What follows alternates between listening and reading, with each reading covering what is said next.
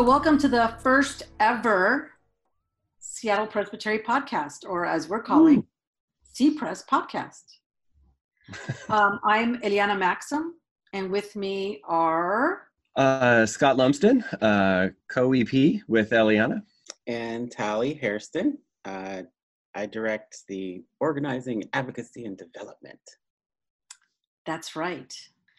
Um, we are coming to you uh, during the height of um, the COVID 19 uh, virus crisis of 2020, uh, which um, has been pretty overwhelming and in many cases um, just frightening for many of our congregations. Um, but I have to say at the outset that the three of us have been talking about doing a podcast. We have it's yeah. been in the planning for a while and this uh, this forced our hand uh, to get it out even though we're uh, over uh, doing it over zoom. Right. I have a feeling that um, like many other things in the church um, we needed a good kick in the pants to get moving so i'm sure we're not alone. Yeah as if we're podcast experts but that's another story. That's right well, we're coming to you um, with this podcast because we thought it would be a good idea to um, find another way to stay connected to all of our churches and our minister members and our ruling elders and our congregants in the Seattle Presbytery.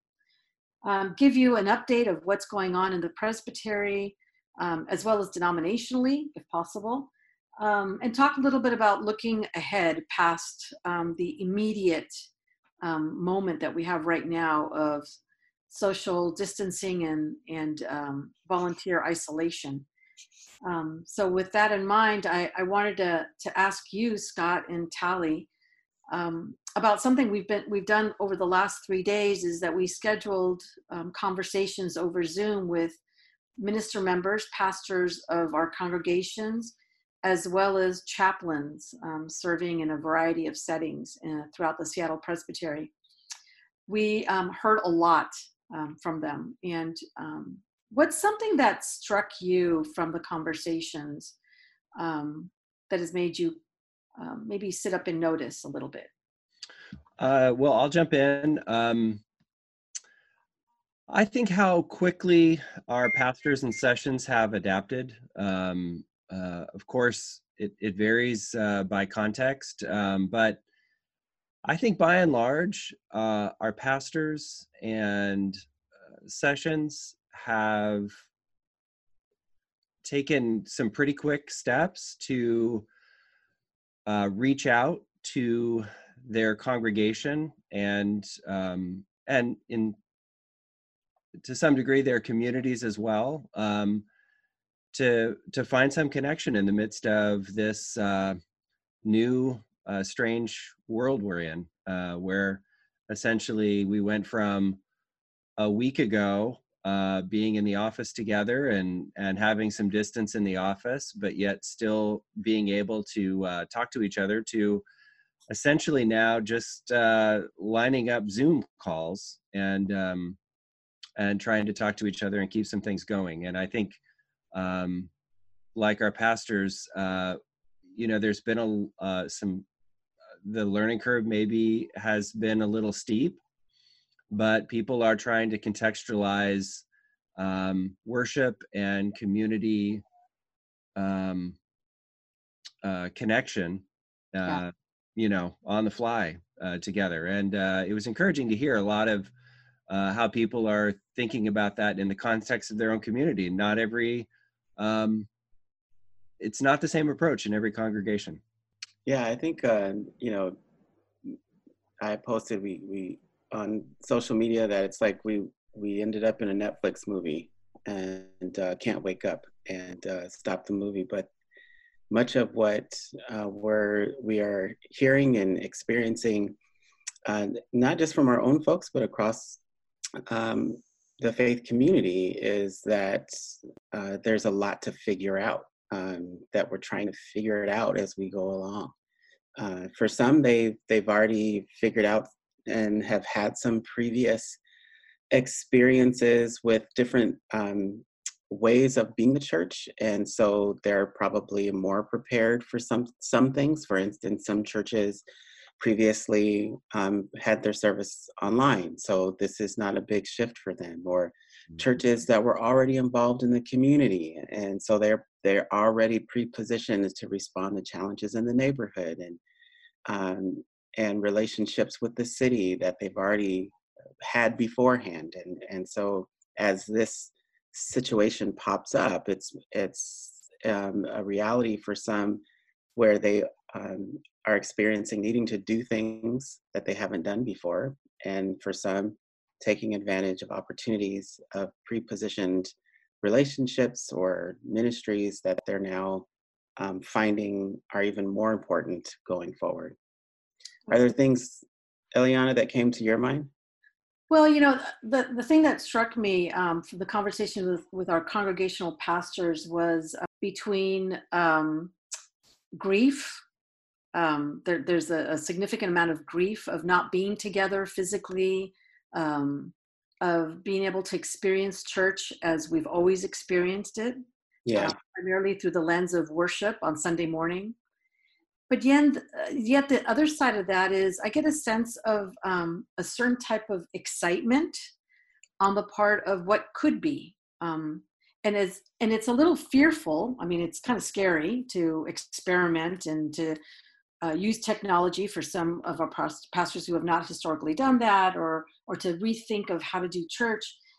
But um, I've really been um, so overwhelmed by the willingness that people have to go there and and realize that um, if this is what the church needs us to be right now this is what we need to be this is where we're going to move to um, as frightening as that might be so um, that that is something that has really struck me that that they pastors are having to hold that tension between mourning what um, was up until about three weeks ago and um, and then stepping in boldly into into this newness of what we're doing um, for me, that's one thing. The other thing that I was really struck by was um, as congregations begin to look um, beyond the technical things they need to do to, to be church, um, is some of the experiences that we're seeing that our chaplains have had to deal with from day one. Yeah, that was important for me too.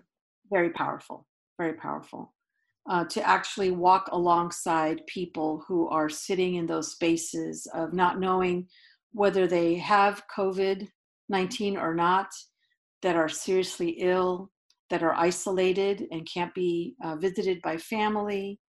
Um, just so many dimensions to that kind of spiritual care in the time of a national crisis, um, which is very sobering and uh, really brought for me home the reality and the seriousness of of this time that we're in right now yeah yeah that that that was that was very acute to you know like it was striking um, people who are putting themselves continue to put themselves in in um, very desperate places to be um, salt and light and to to be really just a, uh, to do the ministry in just profound ways right now. It's just, yeah, that was striking. It does. Um, I think it, it leads me to um, another thing I wanted us to, to kind of look at as well um, is as our congregations figure out what they're going to do on Sunday morning and during the week and all that, um, you need to start moving in a different direction, start taking into consideration other things about being church. Do either of you have some insights onto some of those things and what they, they may be and how we can begin to engage with them? Yeah, Scott's got this one. well, um, well, picking up on the conversation we had with uh, chaplains, I think as our, our pastors start to think about um, a couple things um, their community and making some meaningful connections uh, with uh, the people that they serve and then also um, how how in a time where we actually are not encouraged to go out and uh, make physical connections with um, our neighbors and our communities how do we find ways as as the church to serve the needs of not just our own congregations but also the community? Um, i just i I, uh, I think that's one of the uh, reasons we need to kind of keep talking together as uh, as pastors in the presbytery and, and leaders in the presbytery because the, I don't know that we've ever navigated something that complicated. Um, the the lack of the lack of connection and kind of being able to build it um, as you go yeah, will make this, I think, uh, challenging. Yeah, I mean, I think it's, Scott, you make a good point because I think that it does. Um, you know, there's a certain sense of fragility that the church is experiencing right now. Um, what do we do if we can't do communion? I mean, wow, right? The gathering of the church is so important. And I think the people, the value that we hold may just increase through this. Like how much more we value coming together, uh, being in this space now where we can't come together um, physically. And you know, just theologically, the, the body of the Lord and the church being the body of Christ um, and coming together with its connected parts and pieces uh, and, and feeling like now we're having to do that in ways we've never done before.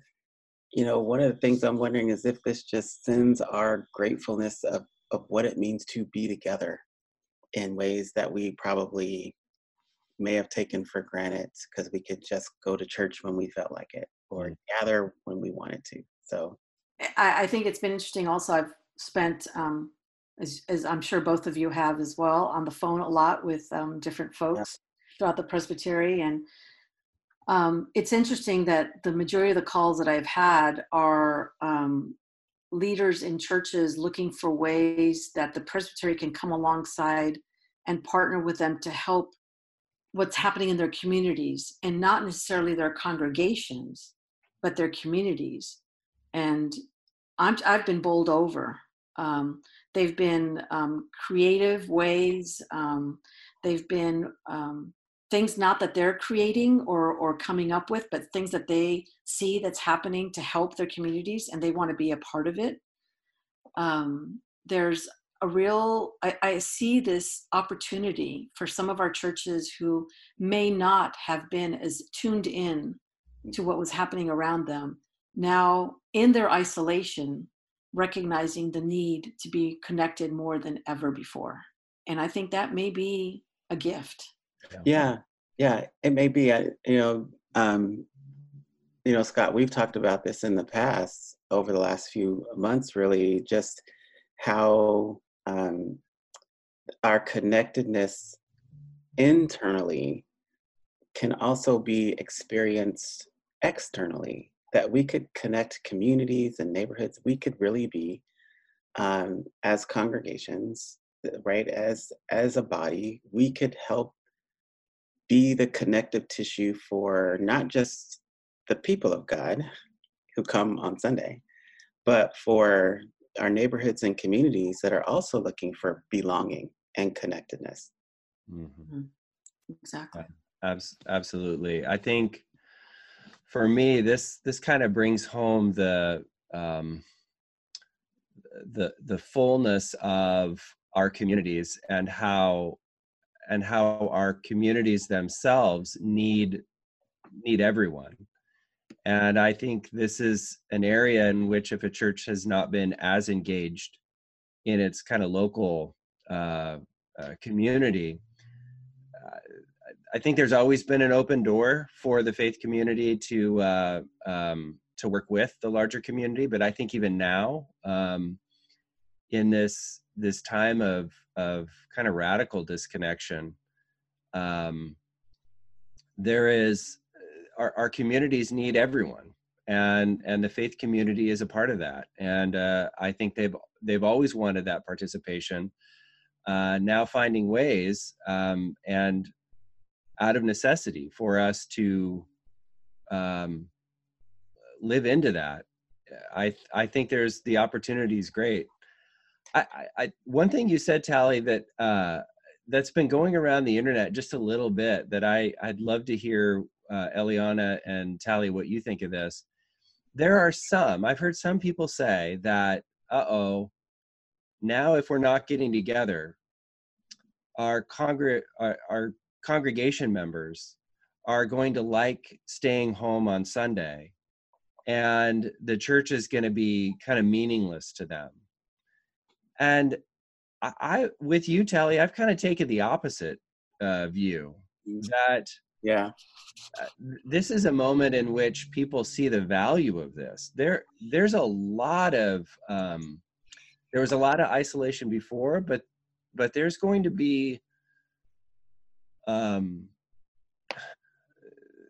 this is this is a traumatic experience for our our nation and i think people are going to be asking some very fundamental questions about life and death and friendship and hope and uh, their future that um, you know I, I i think the church has something to say about that Yeah. What do you think, Leona? So I was just thinking, um, gosh, I think there's going to be a very, and this is just me prognosticating. You know how I make decrees? I also prognosticate sometimes. you prognosticate. Yeah. um, yeah. Um, but I I look at when we do get back together because we will. This will pass, and we will once again resume. I think people's expectations of their faith communities is going to be different. I Mm. think the question is going to be where were you when coronavirus was going around the nation? What were you doing to help my community? Um, how were we relevant in a moment of a pandemic? My sense is that there will be a different expectation from people regarding their churches. And so, what an opportunity for all of our churches at this time to say, in this difficult moment, in this crisis, this is who we are. This is what we really are made of. Um, and I think that will draw people back into community because it will be relevant, it will be important, it, it, it's significant, um, and it will have embodied really what for so long we've been worshiping the Christ, and that will be the embodiment of the gospel. Yeah, I mean, I, I'm I'm not a prognosticator, though I am the son of a prophet. Um, the uh, the um, you know, it's interesting because I wonder if um, if this becomes a new reality that in the United States will now have to be more like our global brothers and sisters, our global siblings in the world who deal with um, infectious diseases on a on a on a more regular basis, if you will. Uh, I wonder if our social relationships uh, will will change um, significantly and really challenge um, how we see the other um, and how we relate to the other, and really begin to um, create uh, a kind of a different, what I call spiritual formation, right? A different discipleship, um, and that it's possible that we could become so individually oriented now because to relate to others is so dangerous and and for for certain communities around um, not just the United States but the world, of more collective communities, communities that really uh, are communal in how they understand the world. Um, my probably my fear is that um, congregations will become individualized all the more because it's safer. And that there will be those of us who who go wait a minute wait a minute.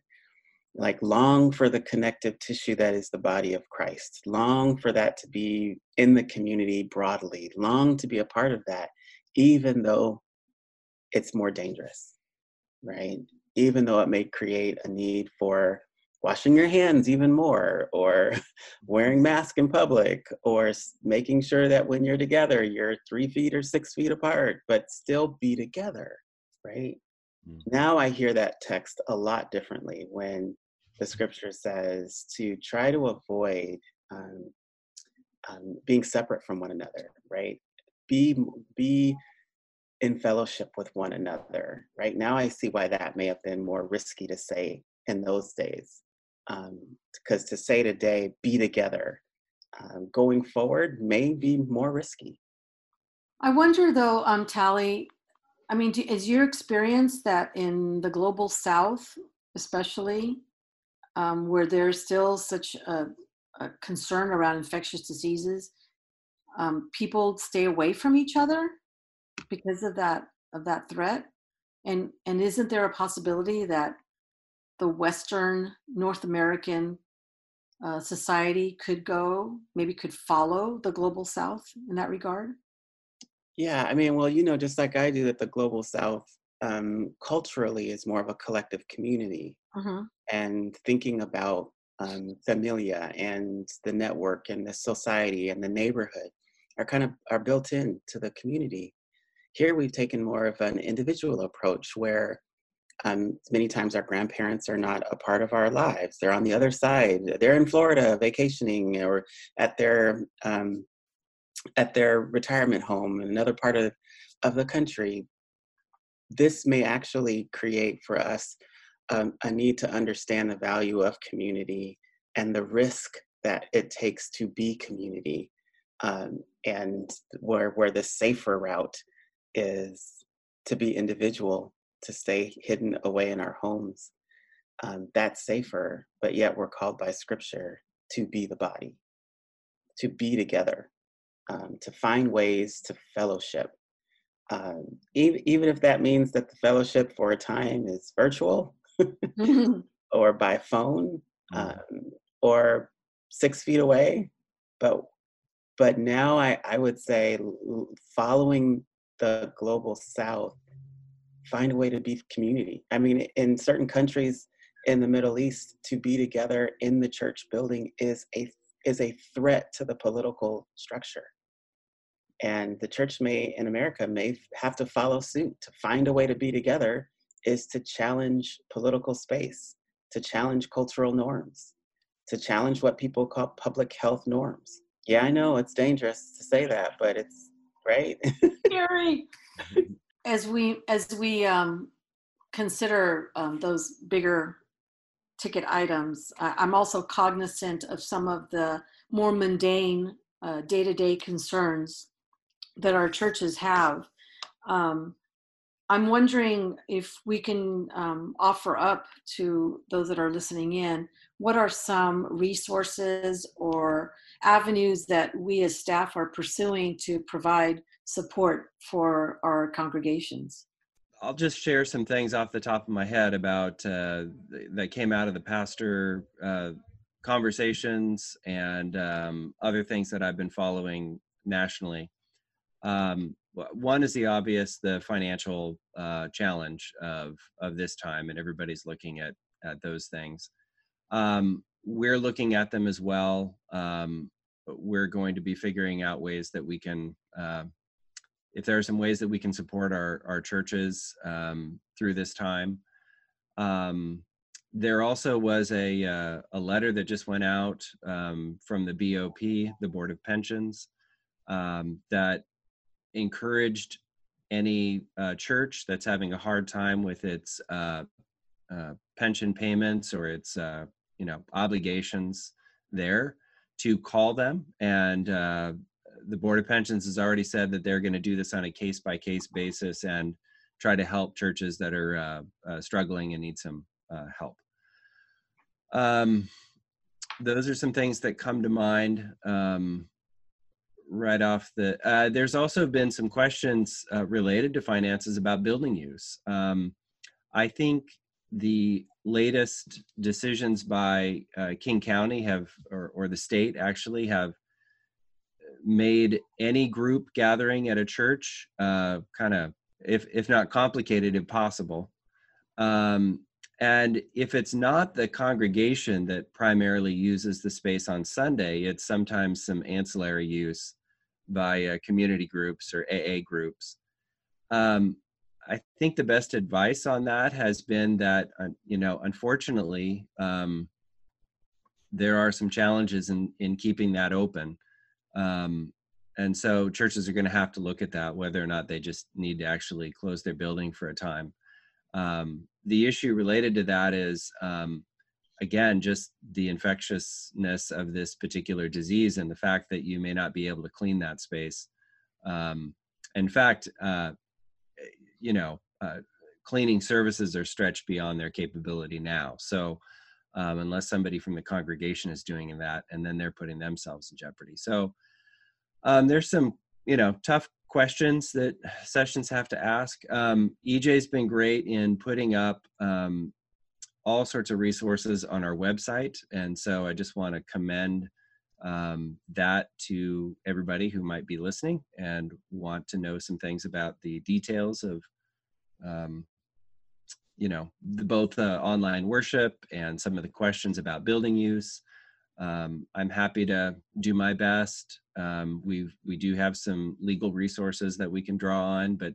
a lot of that stuff's already on the website. So uh, I'd check that one first. Um, those are the things that come to mind off the top of my head right now. Um, Tally, uh, Eliana, do you have others? Well, I I, uh, I just want to um, reiterate that we are in conversation um, not only with each other, but with um, the rest of the leadership of the Presbytery. And we'll be getting together uh, very soon via Zoom with our executive board. Uh, we want to come up with ways to provide some uh, financial relief for uh, churches that may be struggling during this time of, of, uh, of this crisis. Um, and also, I know in the next couple of days, there are several uh, significant conversations happening denominationally to take a look at how um, the denomination can provide some financial relief. Uh, there are a lot of different ideas being kicked around, uh, such as uh, suspending the collection of per capita for a, a period of time, uh, to forgiving um, interest on certain loans, um, just a lot of different things. So, um, a good reminder that as a connectional church, we're all in this together. Um, and um, we really do want to be able to resource all of our congregations to the best of our ability for whatever circumstances that they're dealing with at this time. Yeah, that's great. I don't I don't have much to add to that. That's for sure. Um, I think um, as we move forward, um, our hope is that we can continue these conversations um, around this podcast. Our intention with this podcast originally had been um, to highlight 10 conversations every congregation should be having. Um, little did we know that the first one would be around the issues of a pandemic uh, contagion. So, um, see, surprises around the corner all the time. Um, yeah. But our, our hope is that we will be able to, to continue doing this and we will be bringing in guests to talk about issues that we think are important to the church today. Amen. Yeah, and and besides, uh, we'll all get a chance to catch up on our Netflix movie. So that's true. Which leads me to my final question to both of you. No, you got to answer this one. Okay, but first you. um, tell me one thing that you've done for yourself to take care of yourself to bring you a little bit of respite in the last. Uh, let's see, how long have we been at work? the last 12 hours. Oh, that's an easy one for me. Um, and it can't be what you have in that cup there next to you. no, no, it's an easy one for me. So uh, yesterday, uh, uh, as my beautiful wife was was home as well, uh, we were out picking up a microphone for the church uh, for podcasting and everything else. And we stopped and got for the very first time don't hate on us chick-fil-a. Oh my. We had chick-fil-a for dinner for the very first time in our lives. Yay i'm so not even going to go there right no, but well, that that obviously doesn't compare to the arepas we had on Saturday night, which was the way we took care of ourselves. But we figured we've never done Chick Fil A. Let's try it. Let's join the craziness that is the line.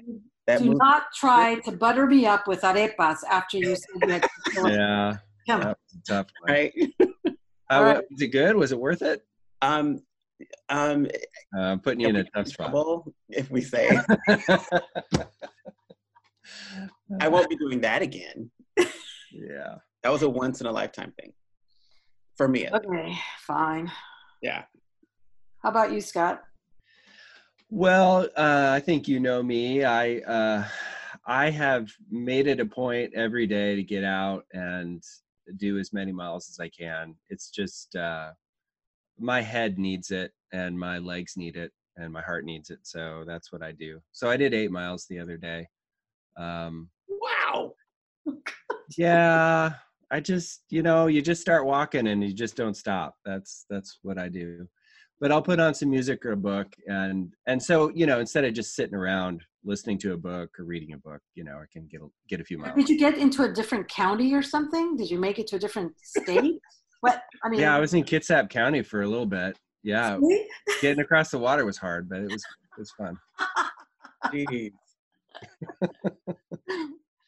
All right, teach his own. Yeah, how about you? Too. Yeah. Uh, you know, the what really brought me a lot of joy today, and I even posted on social media, was I gave my seven-month-old granddaughter blackberries for lunch, Yes. and um, she made a beautiful mess, and there was so much joy on her face as she Mm. savored Mm, that really those ripe berries. Mm. Um, it just reminded me all about the small joys of life, and um, I certainly needed that uh, boost today. So that was really, Oh, that's awesome. yeah, it was really cool. It's the little things, like you said, the mundane, but they're Yeah. very important when you're stuck. I suppose it's even Mm-hmm. the Chick Fil A's of life. Yes, Chick fil A moments of life. yeah, though eight miles is a little bit out of my range. Um, Yeah, Yeah. about seven and a half more than I can. right. But um, well, guys, I just want to, as always, thank you for for being my friends and my colleagues, and it's always good to talk to both of you. back at you. and um, we'll just we'll just keep on keeping on. Want to remind everyone, um, reach out. We are um, not in the office, obviously, working from our from our homes, but um, ready to answer text, phone messages, emails, Zoom. We're getting real good at Zoom. Yeah. Um, and please do keep an eye on our website. Um, EJ is doing a phenomenal job of keeping that updated and uh, passing along information, both from within our denomination, local sources, as well as our uh, partner uh, faith communities that are developing some great resources as well. So, Yep. good talking to you guys and uh, Yeah. keep in touch. Good All right. talking to you. Thank Take you. care. Thanks. you. Bye. Bye bye.